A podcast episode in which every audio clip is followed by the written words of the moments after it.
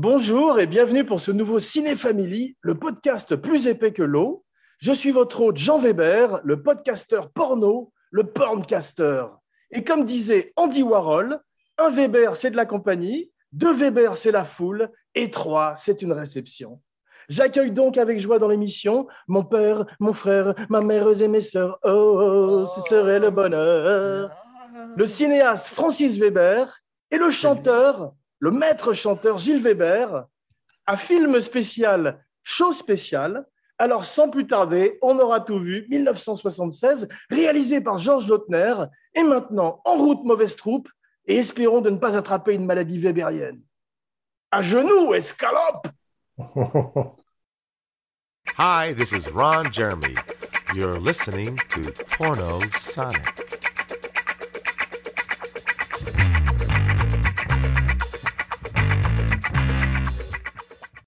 Ravi de vous retrouver pour laver notre linge sale en famille. Tout d'abord, merci papa de t'être fait violence et de venir nous parler de ce film de culte. Mais avant tout, Gilles, notre chroniqueur, notre chroniqueur. Eh oui. Ah, j'en étais sûr. Émission spéciale. Gilles, qui a étudié toute sa vie en regardant plein de films en préparation de cette émission, nous raconte les origines du porno, de la préhistoire à YouPorn, dans un chapitre intitulé Jurassic Scat.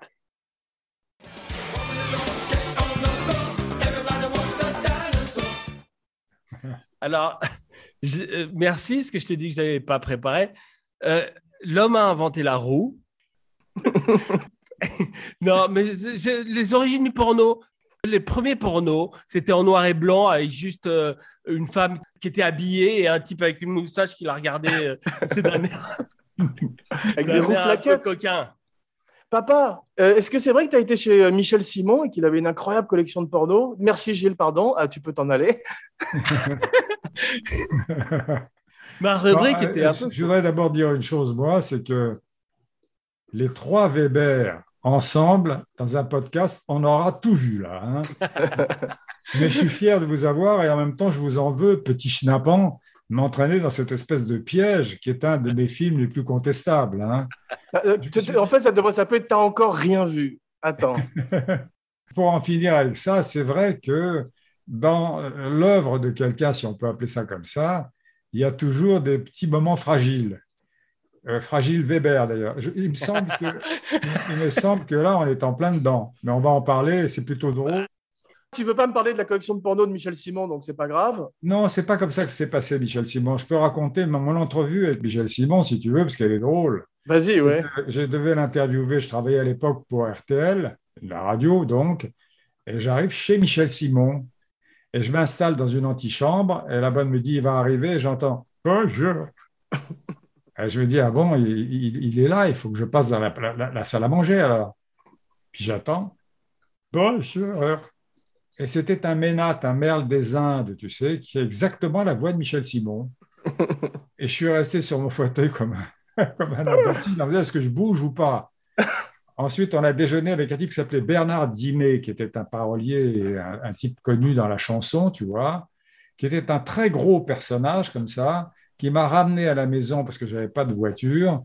Et tout à coup, il s'est arrêté en disant, écoute, il faut que je m'arrête tout de suite. Je lui dis, mais pourquoi? Il faut que j'aille roter. Il était plein de Ah, nourriture. et il est parti roter pendant 10 minutes et il est revenu. Ouais. C'était ça, mais la collection de porno de, de, de- de Michel Simon, je ne l'ai pas vraiment vue. hein. Ah, c'est dommage. Mais écoute, c'est pas grave. Je voudrais poser une question à Gilles. Ouais. Gilles, est-ce que tu n'as pas été une espèce de tchernia du porno de 14 à 16 ans? Bah, moi, je suis pas allé voir la collection de porno chez quelqu'un, en tout cas.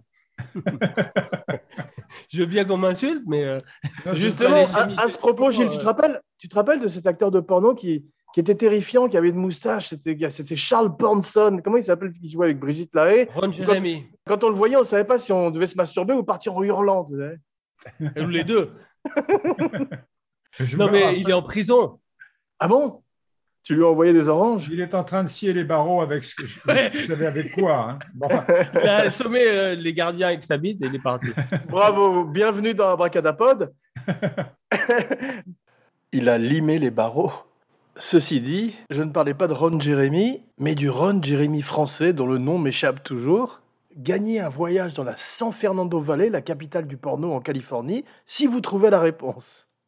Question, papa, est-ce que tu crois qu'on peut faire rire avec le sexe? Et Je ne parle pas des réactions quand Gilles baisse son pantalon. Moi, je ne pense pas. Je vais te dire, le vrai problème du porno, moi, j'aime pas le porno. Il a fallu que je me documente pour faire cette espèce de. N'en dégoûte pas les autres. Non, non, mais je dis, je n'aime pas le porno. Je n'ai pas dit, j'ai pas dit que je l'ai pas critiqué. Mais en fait, le- le- la violence, comme le porno, entraîne fatalement le sérieux. Ou alors, c'est tellement ridicule le porno, ce que Gilles a dit en disant que c'est un homme à moustache devant une femme habillée, moi, ça me fait rire. Mais Ouais. les vrais pornos, c'est-à-dire ceux où il y avait réellement des plans graphiques, Sans aller jusqu'au porno, l'érotisme, moi je me rappelle que Benny Hill, c'était vachement bien.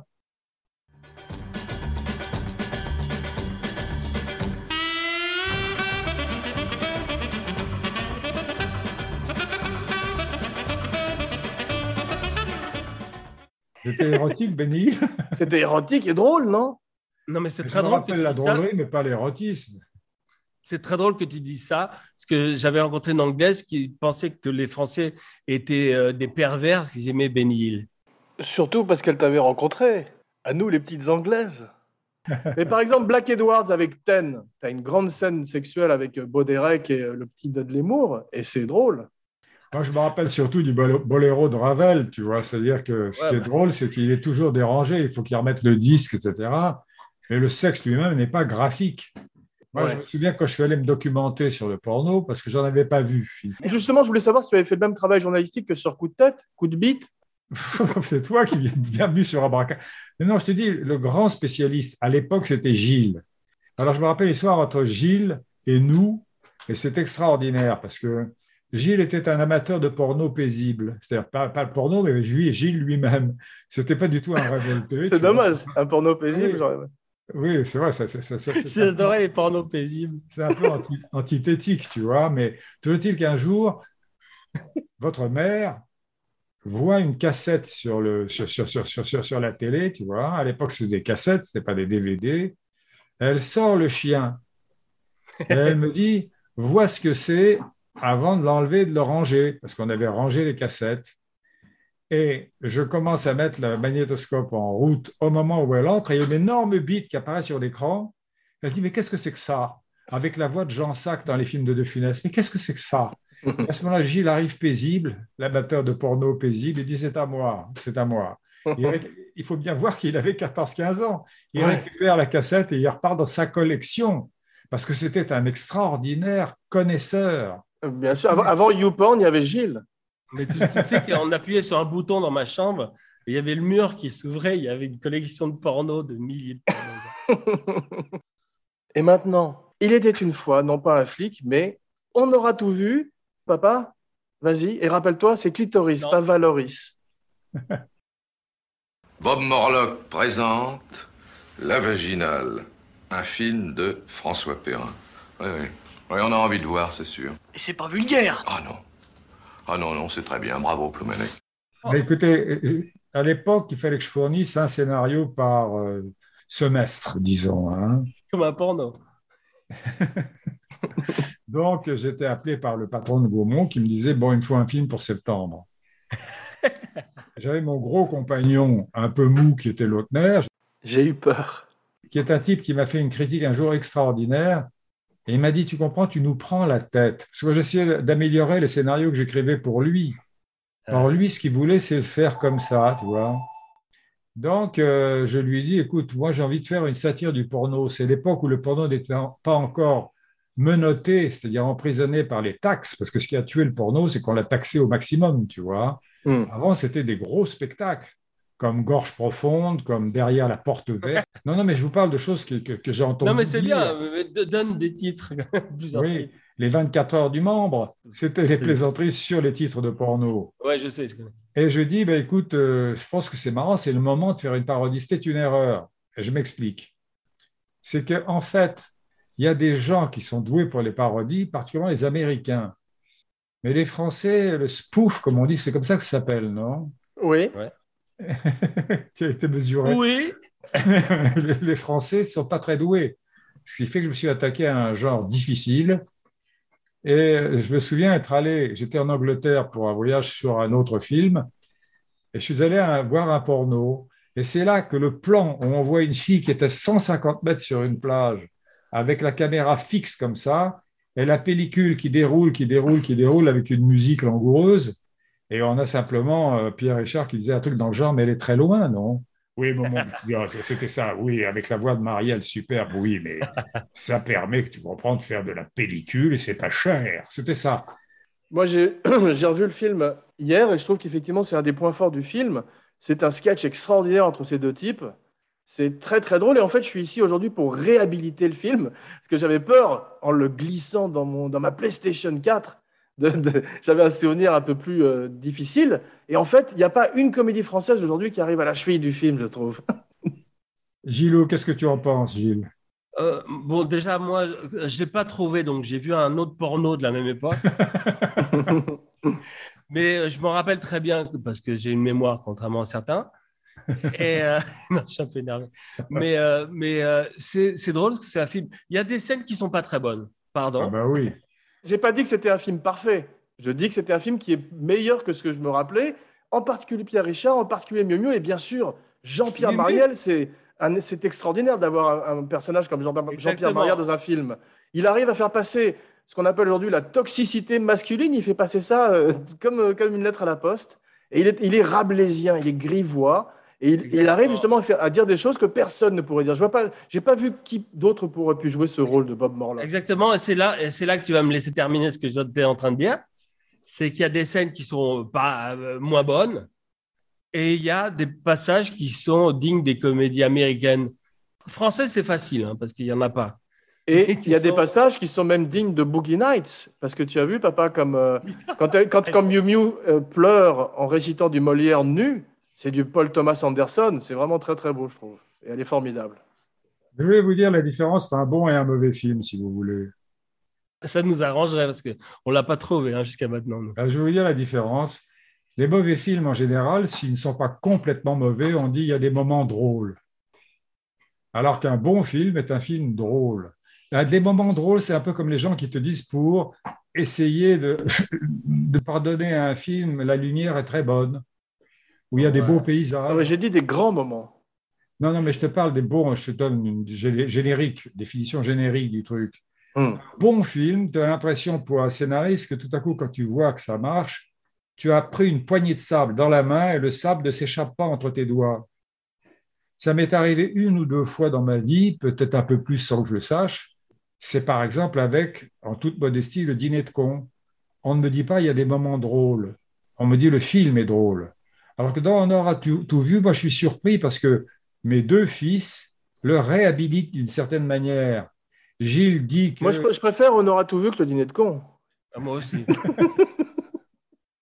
De. Je ne pouvais pas t'inviter dans un porno, mais je pouvais t'inviter à un dîner, toi. Est-ce que je peux euh, dire quelque chose qui est peut-être le contraire de ce que tu viens de dire? S'il te plaît. Merci. C'est que euh, un bon film pour moi, c'est justement, justement des scènes dont tu te rappelles. C'est-à-dire, quand tu sors du cinéma et que tu as des scènes dans la tête, c'est que tu n'as pas, t'as- t'as pas perdu euh, ton ticket. Tu n'as pas perdu euh, ton. euh, D'accord. C'est vrai mais- ou non ou pas? Mais comme, comme disait Lino Ventura, tu as un point là. T'as un point là. En fait, je sais, on dit la même chose tous les deux, en fait, et ça ne m'étonne pas génétiquement, si tu veux. C'est Bah, que Je suis pas ton fils. Ah, pardon. C'est que on, on- on dit qu'un bon film, c'est un film où il y a trois ou quatre bonnes scènes très fortes. Ah, merci. C'est ce que Gilles est en train de dire, et je pense que tu le, sais, tu le penses aussi, Jean. Oui, c'est- je crois que c'est euh, Kubrick parlait de six ou de neuf modules qui sont comme ça liés entre eux et qui sont effectivement des scènes fortes. Et il y en a, il y en a un certain nombre dans le film, On aura tout vu, notamment celle de la projection dont tu parlais, et toutes les scènes où Marielle arrive, qui est aussi puissant que le Joker dans The Dark Knight. C'est une carte maîtresse, Marielle, dans un film. J'insiste là-dessus. J'en ai écrit un autre qui s'appelait La valise, où il y avait Ouais. Marielle, et il était prodigieux, parce que Constantin, Michel Constantin, qui jouait en face de lui, était un acteur euh, gentil, Ouais. moyen, tu vois. Et en face de lui, à un moment donné, je me souviens, il y a eu une scène où brusquement, il crie son désespoir, Marielle. Il dit Dieu m'a condamné à errer, mais moi, à la différence du juif errant, je suis condamné à errer dans une valise, avec cette voix extraordinaire. Merveilleuse, façonnée par le théâtre. Ah, Et tout à coup, tout le monde, alors là, tout le monde s'arrête sur ces scènes-là. La valise, le podcast, bientôt dans Ciné Family. Et Ouais. Gilles, alors tu trouves donc que la scène où il dit euh, Oh, autant pour moi, c'est un lampadaire, ou c'est un, je Ah, ne bah, me rappelle c'est pas, tu trouves que c'est Bah, une. voilà, c'est c'est une scène que c'est- je l'ai vue il y a, il y a 40, 50 ans. C'est extraordinaire. Quand Junio euh, hurle, quand la fille dépasse l'écran, tu sais, Junio hurle parce qu'elle est allée trop loin et qu'on demande au projectionniste de remettre en arrière. Déjà, la- la- dès que Junio hurle dans un film, en particulier quand il est jeune, c'est une qualité d'un bon film. Alors, je vous raconte une histoire sur Junio, justement. Un copain à moi est allé à la Baule, à un festival hein, de cinéma, et il y avait Junio. Et le copain en question était avec le musicien du film, qui s'appelle Philippe Sard. Bah, Et il Philippe Sard était installé, et il est allé voir Junio, mon copain, et il lui a dit Il y a le musicien du film, tu ne veux, pas- tu veux pas venir le voir, lui dire bonjour Et Junio, qui n'aimait pas trop le film, tu vois, parce que bon, c'est vrai qu'il a fait mieux, et moi aussi, Pas sûr, pas dit. Elle disait, ah ben non, pourquoi que je n'ai pas besoin de le connaître, ça puis mais sois gentil, va le voir. Et finalement, il s'approche, Junio, il serre la main, la main de Sard et avec la voix du film, il se présente avec le nom du scénariste en disant, je travaille pour les, les- les productions Morlock. Plumenec. je m'appelle Plumenac et je travaille pour les productions Morlock. À propos, Gilles, tu crois que Morlock, ça vient de, des Élois et des Morlocks dans la machine à remonter le temps? Bah, il faut peut-être demander à l'auteur, non plutôt qu'à Papa, ah oui, il est là, c'est vrai. Papa? Oui. Ben écoute, d'abord, j'aimerais bien remonter le temps vu l'âge que j'ai. Et ensuite, moi, je ne connais pas les Élois et les Morlocks. Je ne connais pas. c'est- Bah, c'est les Morlocks, euh, la machine nom- à remonter le temps. Par exemple, je suis un Élois et Gilles est un Morlock. J'ai commencé quand j'étais en médecine. J'avais donc 17-18 ans à écrire. Et j'ai écrit une nouvelle qui s'appelait, enfin, qui commençait par Cela faisait plusieurs jours que Morlock s'instisait. Le verbe s'instiser n'existe pas, tu vois. hein. Mais j'avais déjà Morlock. Comme par exemple, un, un nom de ville que je mets sans arrêt dans mes films, c'est Montcoulèche. Ça n'existe Ouais. pas. Non, mais je voulais euh, revenir, euh, revenir un petit peu en arrière, parce qu'on parlait des scènes. Et tu te rappelles Pierre Mondy dans Le téléphone rose, qui raconte que euh, quand le, tu sais, l'entreprise est arrivée dans l'usine et qu'il s'est pris une tomate bien mûre, tu te rappelles comme il passe de la comédie à la colère de façon Ah oui, oui. incroyable Oui, Parce que c'est- là aussi, c'est une avait- grande, Mondi avait euh, un un grand moment moment. dans le lit avec euh, Mireille d'Arc. Oh. C'est donc, on est, se rapproche sinon du porno, en tout cas d'une forme d'érotisme, parce qu'elle était une escorte dans le film Mireille d'Arc. Ouais. Et il commençait à raconter comme certains hommes un peu vieillissants, qui ont une maîtresse un peu trop jeune, il commençait à raconter comme il avait couché avec deux Suédoises à la fois. Tu sais. Non, mais c'est une des très grandes scènes. Je te coupe parce que c'est un compliment. C'est une très, très grande scène. Parce que. euh, Je vous laisse faire la spéciale euh, téléphone rose et je vais aller me servir une tequila. Vas-y. On aura tout bu. Mais euh, c'est parce que ça, ça- on- on- tu vas voir qu'on va retomber sur On aura tout vu. C'est que c'est euh, c'est fantastique. Euh, C'est-à-dire, comme ils se vantent d'un truc que les putes euh, euh, euh, le félicitent. Et quand elle raconte ça, pourquoi elle est devenue pute, c'est c'est une très grande scène aussi. Le téléphone rose, le podcast, bientôt dans Ciné Family. Voilà. On, on retourne à On aura tout vu. On retourne, on aura tout vu. Ah, c'est bon, je peux, je peux checker Je mes messages. raconter- bon. Je vais vous raconter euh, comment, euh, comment le film s'est fait. hein, parce que, en fait, je ne l'ai dit à personne et j'en ai un peu honte. Au départ, c'est une pièce de théâtre que je n'ai pas réussi à monter, tu vois. hein. Et je me suis dit, parce qu'il fallait donner un scénario et qu'à l'époque, j'étais, comme on dit, chaud comme scénariste, tu vois. Pour On un porno, c'est pas mal. Et j'ai euh, proposé à Lautner de lire la pièce. Et Lautner était prêt à tout acheter, lui. Il voulait, faire, il voulait faire son film, tu vois. Comme Adam Sandler, il partait en vacances avec ses films. C'est merveilleux. Et puis il dit, bon, euh, c'est pas mal. Moi, j'ai douté un peu quand même, tu vois. Et on cherchait un titre. Et on n'a pas trouvé de titre au départ. Et finalement, il y a l'assistant qui a conseillé, il était une fesse. Alors bon, on a réagi en disant, non, ça va pas très bien, il était une fesse. Et bon, on aura tout vu. ben, c'est- il y a un truc, Jean, qui m'épate dans ce que vous me racontez, vous, c'est que les films que je n'aime pas particulièrement, moi, ont l'air de faire des succès ou sur le tube, sur le net, ou à l'étranger. Par exemple, euh, Gilles m'a raconté que, euh, je crois que, quel est le film qui marche très bien au Pérou que C'est pas Tais-toi ou un truc comme ça? Il y en a deux. Déjà, la première fille avec qui j'ai été, non, il y en a deux, elle disait Quentin, Quentin. Et, et je me disais, si elle me racontait un film qu'elle avait vu, qui- elle était morte de rire en me racontant un film et elle me dit Quentin. Je me dis, attends, C'était toi, Ça Bah C'était oui, toi, merci. ouais. merci.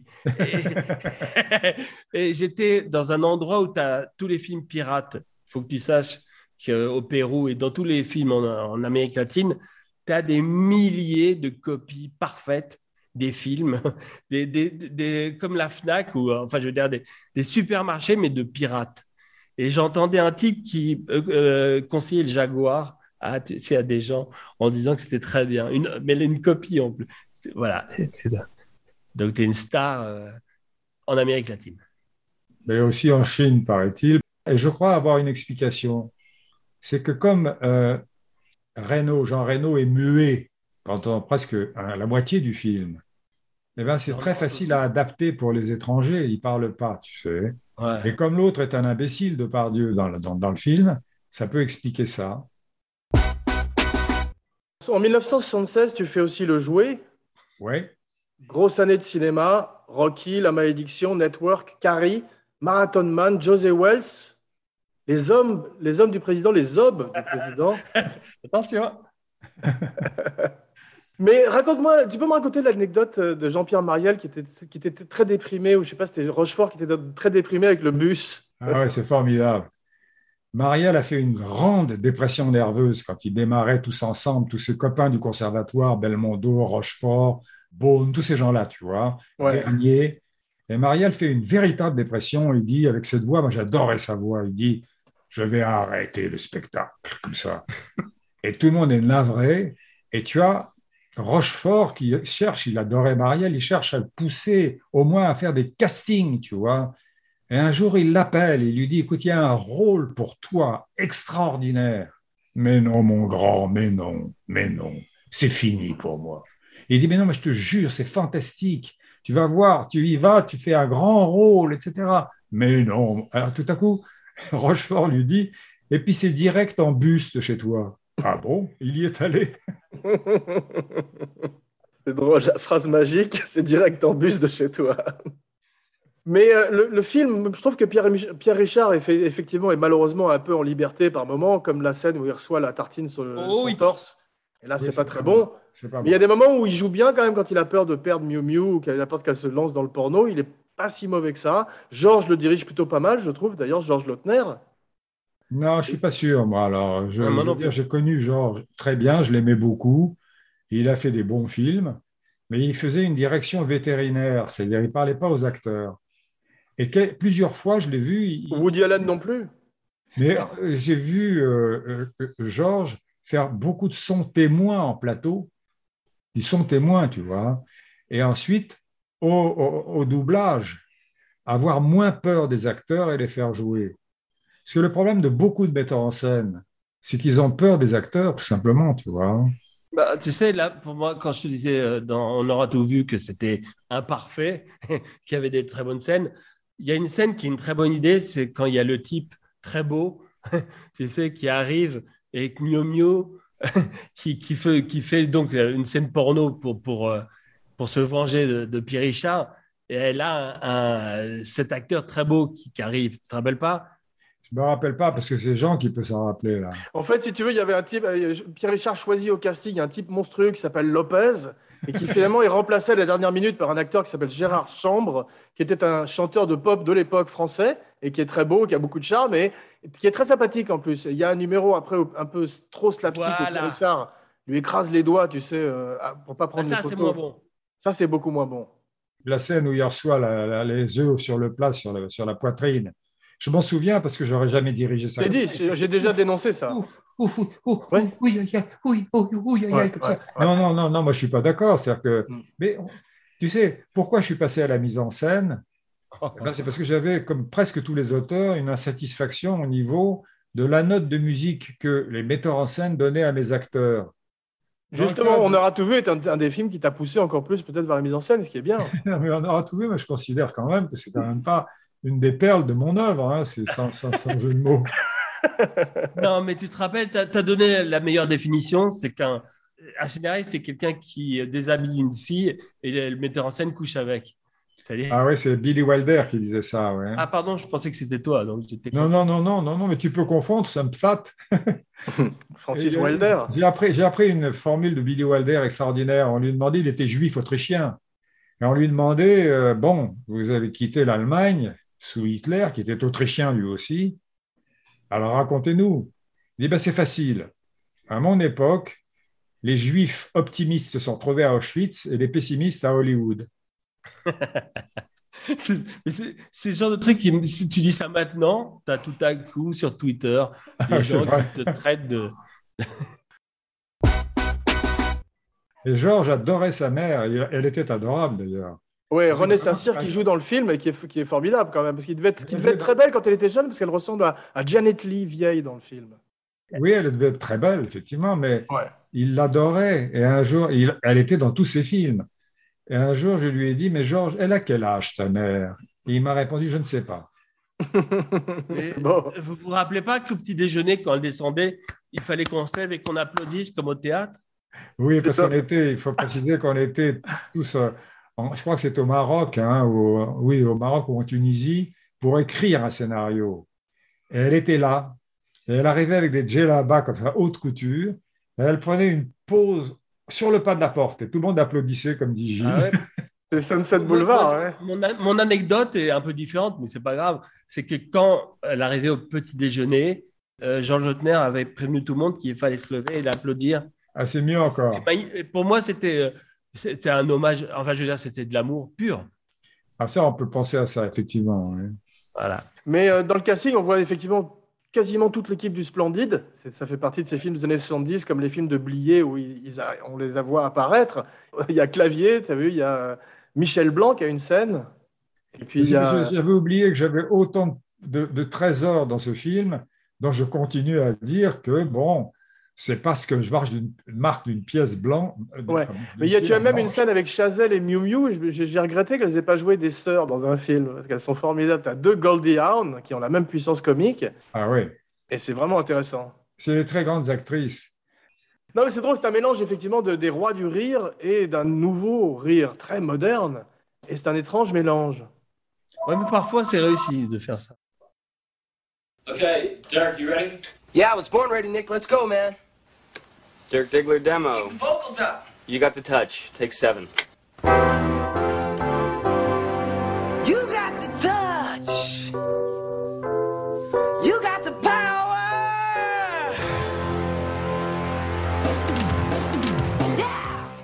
Et la musique de Philippe Sard, c'est pas ce qu'il y a de mieux dans le film. Il paraît qu'il a fait exactement la, musique, la même musique pour La mort d'un pourri. Pourquoi les, les musiciens ont un côté un peu escroc comme ça, parfois même les plus grands, papa? Et tous. Tous.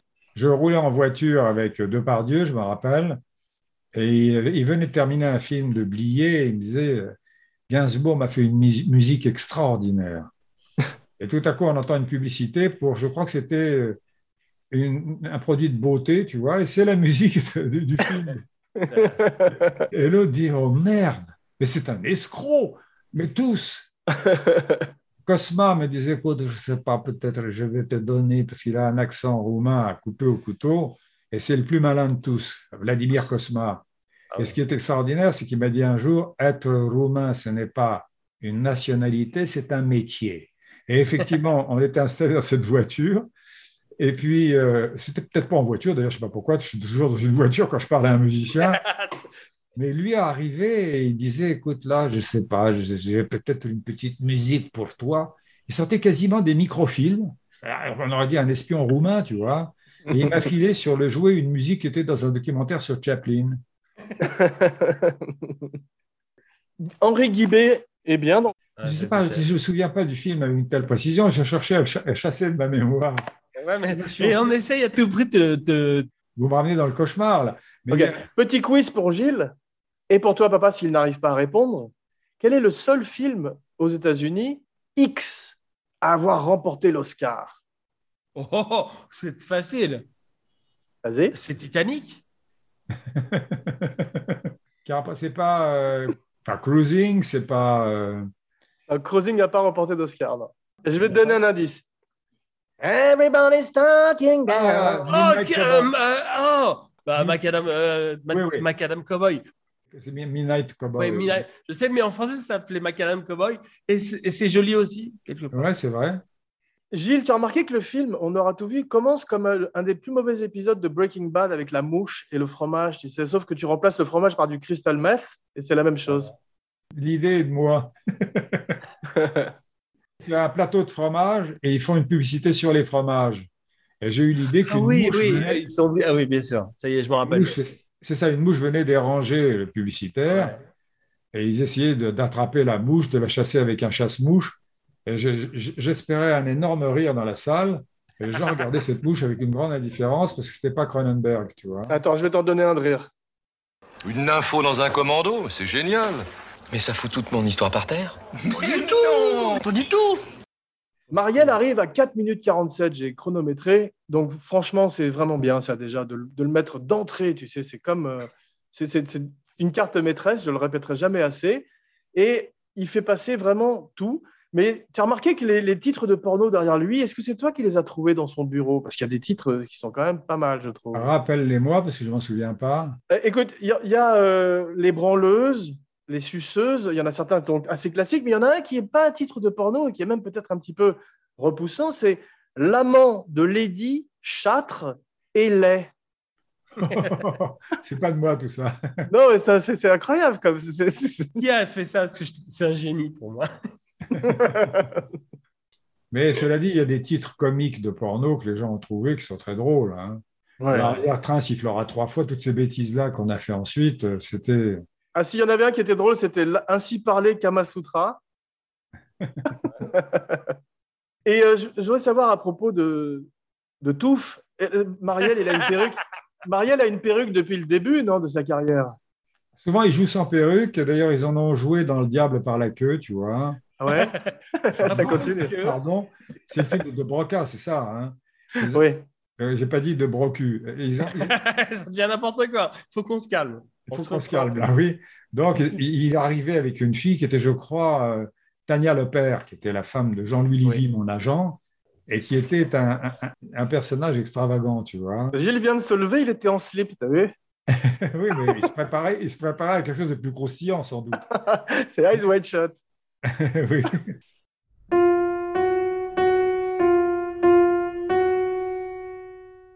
À un moment donné, il arrivait avec de très beaux cheveux dans la chambre, et puis il se séparait parce qu'il faisait chambre à part, tu vois, et il retirait sa perruque et elle rentrait. Donc c'est un type qui jouait de ça aussi. Ouais. Est-ce que Morlock est basé sur un vrai producteur? Tous les producteurs. Tous les producteurs, même les pas, pas fatalement ceux de porno, quoi. Mais pas du tout, non. Les producteurs ont, ont tendance à évidemment considérer très normalement leur profit, quelquefois avant la qualité du film, tu vois. Ouais. Il y a toute une race de producteurs qui font le film parce qu'ils ont 10% du budget upfront, c'est-à-dire avant que le film ne commence. Mais ensuite, ils ont pris leur fric et puis bon, euh, si tout à coup il se passe des choses qui ne sont pas bonnes pour le film, ils cherchent à calmer le jeu. Et ce qui se passe avec Morlock dans le film, c'est qu'il dit Mais enfin, non, ce n'est pas vraiment du porno, etc. C'est-à-dire, mais enfin, c'est très bien, mon, mon, mon, mon grand, c'est très bien tout ça. Et en, en fait, euh, c'est parce qu'il calme le jeu, il veut son fric. Et même les plus grands, moi j'ai eu des différends avec le metteur en scène sur euh, Le Magnifique. Je ne suis pas entendu du tout, et j'en ai parlé d'ailleurs avec De Broca, et tous les producteurs, c'est-à-dire Douch- Douchkin et Danziger, calmaient le jeu tout le temps. Non, non, non, non, ne soyez pas colérique, Francis, enfin. Ne soyez pas colérique. Soyez charismatique. Oui, non, pardon, il ne disait pas ça. Alors vas-y. Mais ce qui est drôle, quand tu as Junio, Junio s'appelle Ploumenec dans le film, donc il est breton. Ça, c'est ça, ça, c'est intéressant. je Restons trouve. concentrés. Ça, c'est très. C'est comme un dîner de con. Concentrez-vous. Ah bon, elle est bretonne une des meilleures scènes. Tu sais pourquoi? Non. Parce que c'est- il est dans, dans, dans, je veux dire, dans, dans l'urgence et qui demande, elle est bretonne. C'est vraiment un con qui. Oui, Concentrez-vous. de toute façon, c'est bien avéré dans le film que c'est un con quand même. Bah, ah, pa- pardon, pardon de citer une bonne scène. Ce qui m'a plu pour revenir à On aura tout vu, c'est que quand tu as Marielle et Junio côte à côte, c'est mini Marielle, Junio. Qu'ils sont tous les deux avec des, des- des cheveux un peu rares et une moustache. Et c'est vraiment un couple extraordinaire. On dirait qu'il a une marionnette de ventriloque de lui-même, Marielle. Ouais, c'est des grands acteurs aussi. Parce que Merveilleux. Je sais que paraît-il, il y a une, une interview de Bouquet, hein, Michel Bouquet qui est mort malheureusement, où il dit que son film préféré c'était Le Jouet, tu vois. Et Junio se rappelait quand il est viré parce qu'il avait les mains moites dans Le Jouet. Bien sûr. Il s'en rappelait, c'est-à-dire. Et euh, Jacques Mich- François m'avait dit euh, qu'il était trouvé dommage que son rôle est tout est, est- est- étoffé, oui. Je veux pas dire le mot touffe, c'est pour ça que Mais dis-moi, euh, tu as, tu as tourné avec Jacques François toi, en tant qu'acteur? Bah, c'est pour ça ouais, qu'il m'a Ouais. dit ça. Et j'avais envie de lui répondre, mais euh, c'était pas le premier rôle. hein. Je veux dire, c'est, c'est- non parce que c'est une très grande scène quand il lui fait baisser son pantalon. Ah oui, oui, oui. Ben justement, revenons, on aura tout vu. Alors, Michel, Tellement qu'on soit graveleux, euh, quoi qu'il arrive. Quoi qu'on fasse. Michel Boucaquet. Gilles, euh, papa, une question. Pourquoi est-ce que Morlock a besoin du script de ce type? Alors qu'un script de porno, il n'y a pas de script dans le porno. Tu fais ça en, en une journée, demande à Gilles. C'est c'est- c'est vrai, euh, Oh, non, il y, a- il y a des tu torches ça en une journée. Ben, je vais te dire, pour que, pour que Pierre Richard soit horrifié, il fallait qu'il donne son travail et qu'il revoie et qu'il voit ensuite ce qui est arrivé à son travail. Mais c'est là où il y a un petit, peut-être une petite volonté d'auteur. Non, là, là, là, je te coupe. Parce que je vais t'expliquer un truc très important. Il y a une époque dans le porno où ils essayaient de faire une histoire. non, mais c'est vrai. Et un jour, ils se sont dit, mais qu'est-ce qu'on en a à foutre? C'est beau. It's Ron Jeremy, the plumber. It's me, Ron Jeremy, plumber. Mais euh, ce qui était éton- étonnant, c'est que quand on a commencé à faire du porno bon marché, tu vois, on m'a raconté qu'il y avait une espèce de fabrique où on achetait des gros plans de pénétration. Non, tu mais- savais ça? Non, Oui. mais surtout. Je suis un des principaux actionnaires. Bah oui. Non, mais attends, surtout, il faut, faut comprendre que tout à coup, il y a un type qui a eu l'idée de prendre une caméra vidéo et de filmer des couples normaux et qui a fait des milliards, de- contrairement à des films très, très Ah, euh, ouais. esthétiques. Euh, tu sais, comme les pornos d'une époque étaient vraiment très chiadés. Et, Ouais. et tout à coup, ils se sont dit, euh, un type a eu l'idée de faire des pornos euh, Girl Next Door. Tu vois ce que je veux dire? Ah, C'est génial. plus, euh, Mais c'est comme tu disais, Gilles, sur les grottes de Lascaux, il y a un, un- un homme des cavernes a peint une fille next door aussi, nue. Donc euh, c'est pareil, ça existe depuis la nuit C'est des pas temps. Next Door, c'est Next Caverne. C'est-à-dire c'est la, la caverne d'à côté. Girl Next Grotte. On dirait une spécialisation sur YouPorn. C'est peut-être une idée.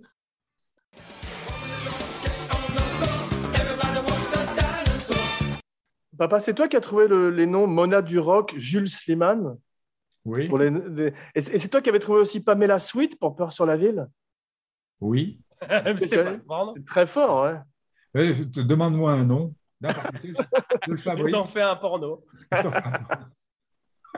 Ah, c'est remarquable, c'est très impressionnant.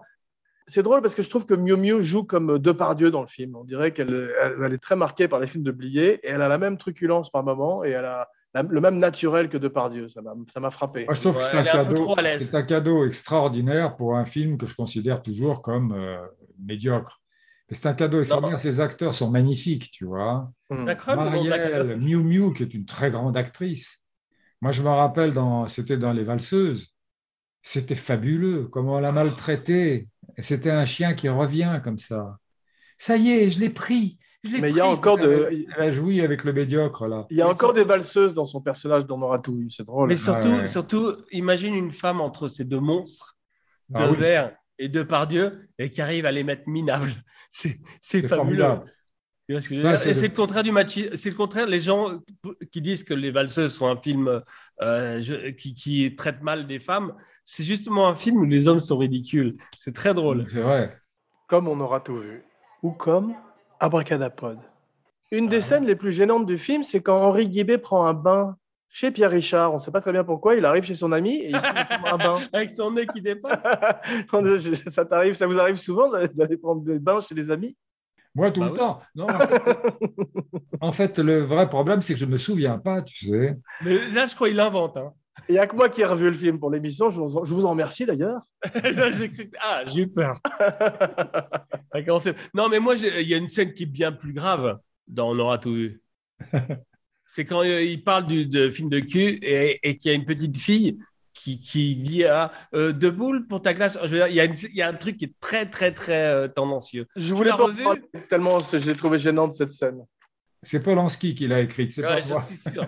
Je savais que Dis-moi, avant qu'on soit tous cancel, papa, euh, une petite question. J'ai trouvé que Perrin est un personnage sexuel, la chèvre, celui-ci, alors que Pignon est asexué. Qu'est-ce que tu en penses? Dans la vraie vie, il m'a fait découvrir, et je le dis dans mes mémoires, je l'ai peut-être déjà dit avec, dans un podcast qu'on a fait sur lui, c'est un homme qui adore, adore, adore, pour ne pas dire le sexe, il adore les femmes, tu vois. Mais c'est un clown, c'est drôle, c'est un clown sensuel et un clown sexuel, un peu comme Chaplin. Il a ce côté justement. euh, Mais Chaplin, on ne pouvait pas s'imaginer, quand on voyait ses films, sa biographie amoureuse qui était scandaleuse. Ouais. Mais Harpo Marx qui courait, qui courait derrière toutes les filles dans chaque film, non, ça vous dit pas quelque chose? Harpo Marx, Ouais. à chaque film, il courait derrière une fille. Mais c'était pas sa personnalité dans la vie, c'était sa personnalité d'Arpo Marx au cinéma. Euh, je je connais pas. euh, Harpo Je te Marx. recommande son livre de mémoire, Harpo parle enfin. Papa, qu'est-ce que c'est que ces, euh, ces films porno où on voit rien? Elle est très drôle aussi, la scène où Marielle, ils, essayent, ils, sont- ils regardent cette partouze et, on- et c'est très mal éclairé. Mais qu'est-ce que c'est que ces films porno où- où- Très intelligent. Alors là, si, là, tu peux, tu peux me demander à moi. Oui, Non, bah, vous, vous, vous dites que je suis la, la- je veux dire, euh, je suis le- l'encyclopédie. Il y a des films porno ou érotiques où on voit rien, justement. Donc c'est très intelligent, c'est très drôle. Mais c'est très moderne ce qu'il filme. C'est Georges qui a dû filmer cette étrange partouze euh, On dirait un film de, on dirait un film de Gaspard Noé ou de Rob Zombie. Avatar. Ou même, moi j'ai trouvé que la partouze de euh, Kubrick, là, enfin ce qu'on pouvait appeler une partouze, était vraiment, on voyait rien, quoi. Hmm. Ouais.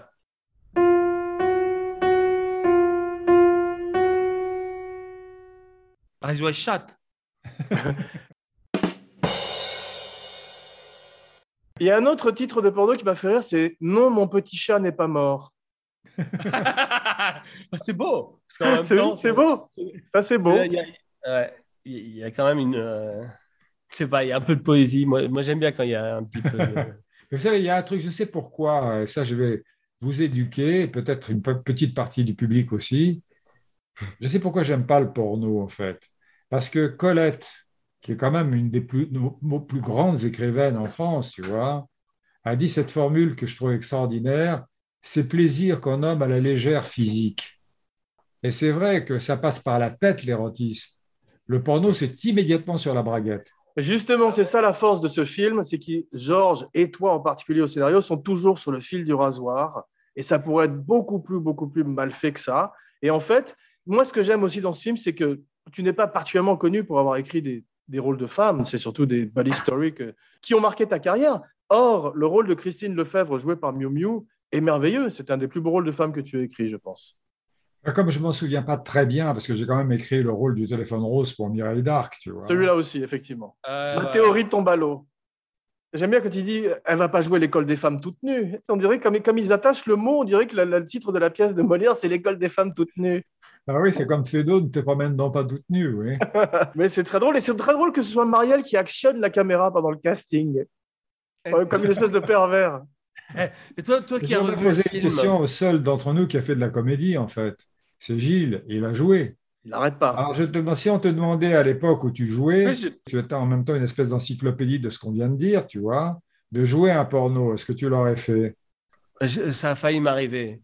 Mais quand j'ai baissé mon pantalon, on, on m'a dit au revoir. C'est drôle.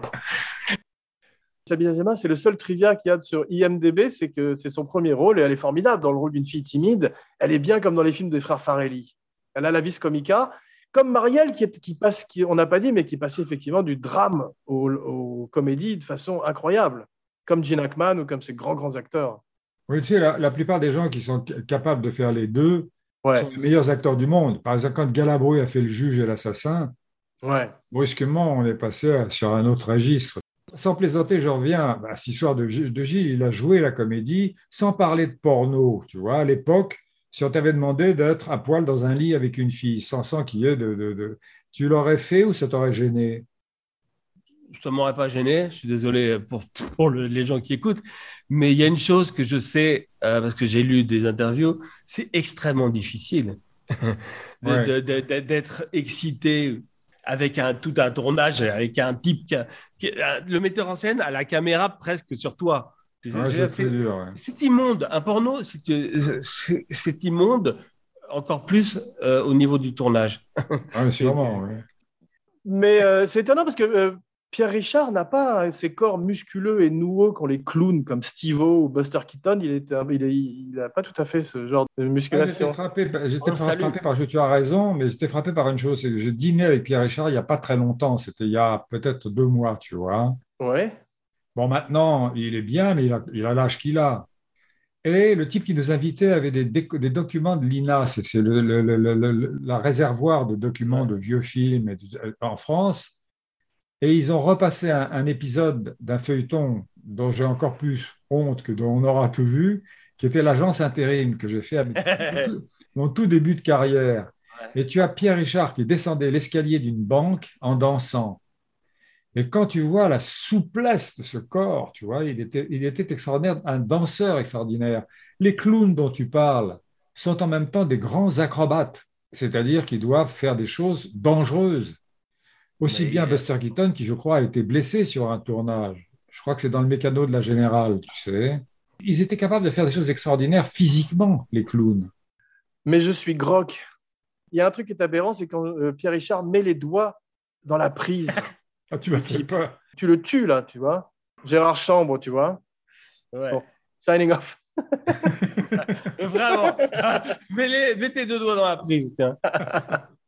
Mais en fait, finalement, j'ai trouvé que c'était un, bon film. Je ne suis pas très fan des films boutiques sur le cinéma, mais c'est un bon film sur le cinéma. Ça m'a presque fait penser, pour le côté fauché, à Living in Oblivion, quand as tous ces clowns dans la villa de Georges Lautner euh, au Moulin de Grasse, et qui sont tous en train d'essayer de faire un film avec des bouts de ficelle. Et beaucoup de fois, tu sais, ils ont la même, la même conviction que Ed Wood. C'est pour ça qu'il y, y a quelque chose de touchant sur le cinéma. Et c'est pas du tout un film sur le porno, c'est autre chose. Et c'est ça qui m'a plu. Je dois préciser une chose au passage, c'est que la réplique que j'avais écrite moi quand euh, Luigi dit à Sabine Azema à genoux salope, Salope.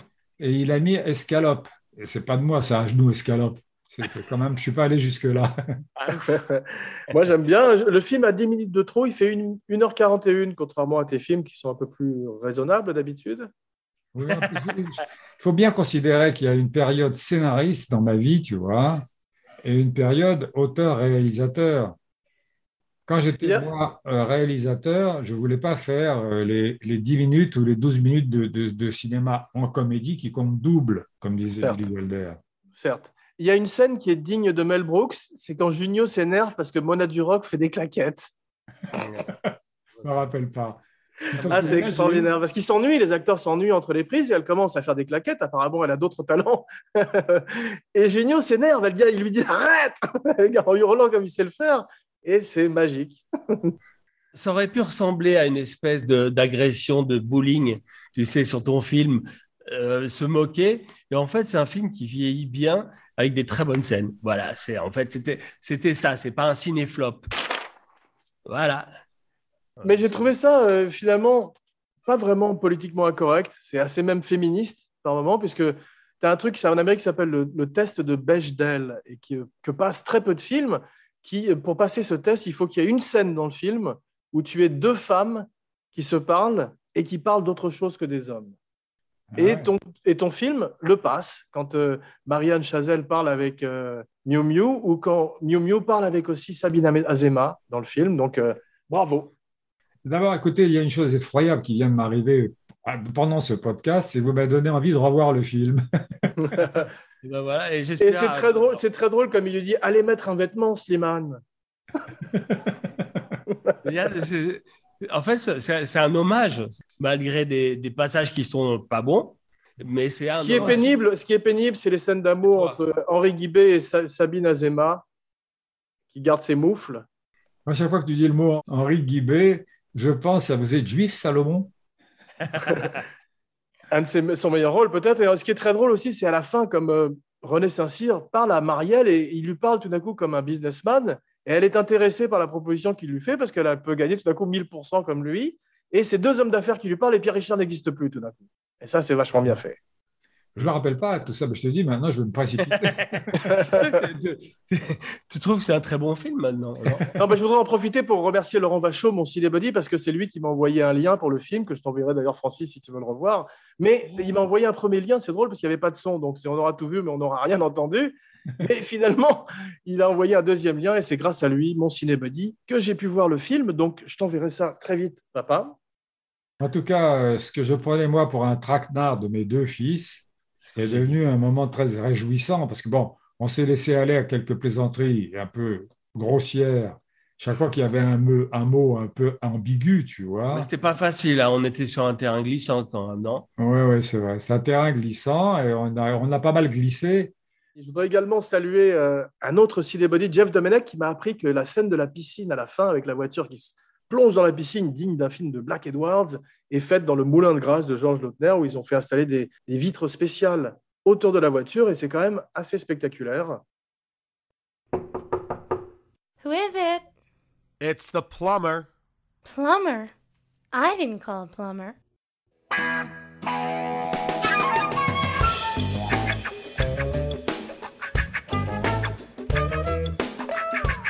Bien, merci papa d'avoir réouvert la plaie avec tes deux fils.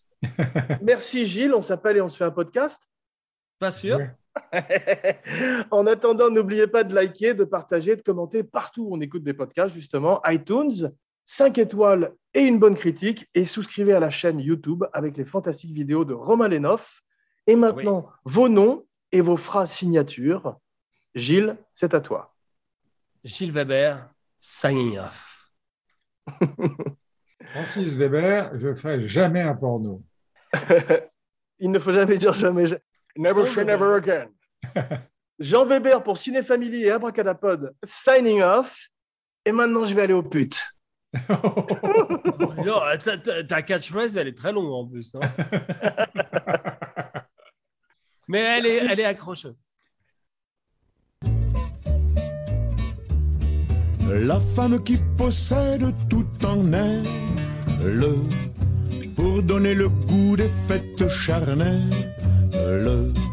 la femme qui suscite en nous tant de passion brutale, la femme est avant tout sentimentale. Main dans la main, les longues promenades, les fleurs, les billets doux, les sérénades les crimes, les folies que pour ces beaux yeux l'on commet, la transporte, mais 95 fois sur 100, la femme s'emmerde en baisant, qu'elle le taise ou le confesse. C'est pas tous les jours qu'on lui déride les fesses. Les pauvres bougres convaincus, du contraire, sont des cocus. À l'heure de l'œuvre de chair, elle est souvent triste, peu chère. S'il n'entend le cœur qui bat, le corps non plus ne bronche pas. Sauf quand elle aime un homme avec tendresse, toujours sensible alors à ses caresses, toujours bien disposée, toujours incline à s'émouvoir. Elle s'emmerde sans s'en apercevoir. Ou quand elle a des besoins tyranniques, qu'elle souffre de nymphomanie chronique. C'est elle qui fait alors passer à ses adorateurs de fichus quart d'heure. 95 fois sur 100, la femme s'emmerde en baisant, qu'elle le taise ou le confesse. C'est pas tous les jours qu'on lui déride les fesses. Les pauvres bougres convaincus, du contraire, sont des cocus. À l'heure de l'œuvre de chair, elle est souvent triste, peu chère. S'il n'entend le cœur qui bat, le corps non plus ne bronche pas. Gilles, tu sais comment on dit euh, dans le porno, on dit euh, un micro-cravate de notaire. C'est ça que tu aurais dû avoir. C'est parti ou c'était. C'est parti. Euh, c'est parti. Dommage, c'était ta meilleure blague. Je vais pas être réinvité.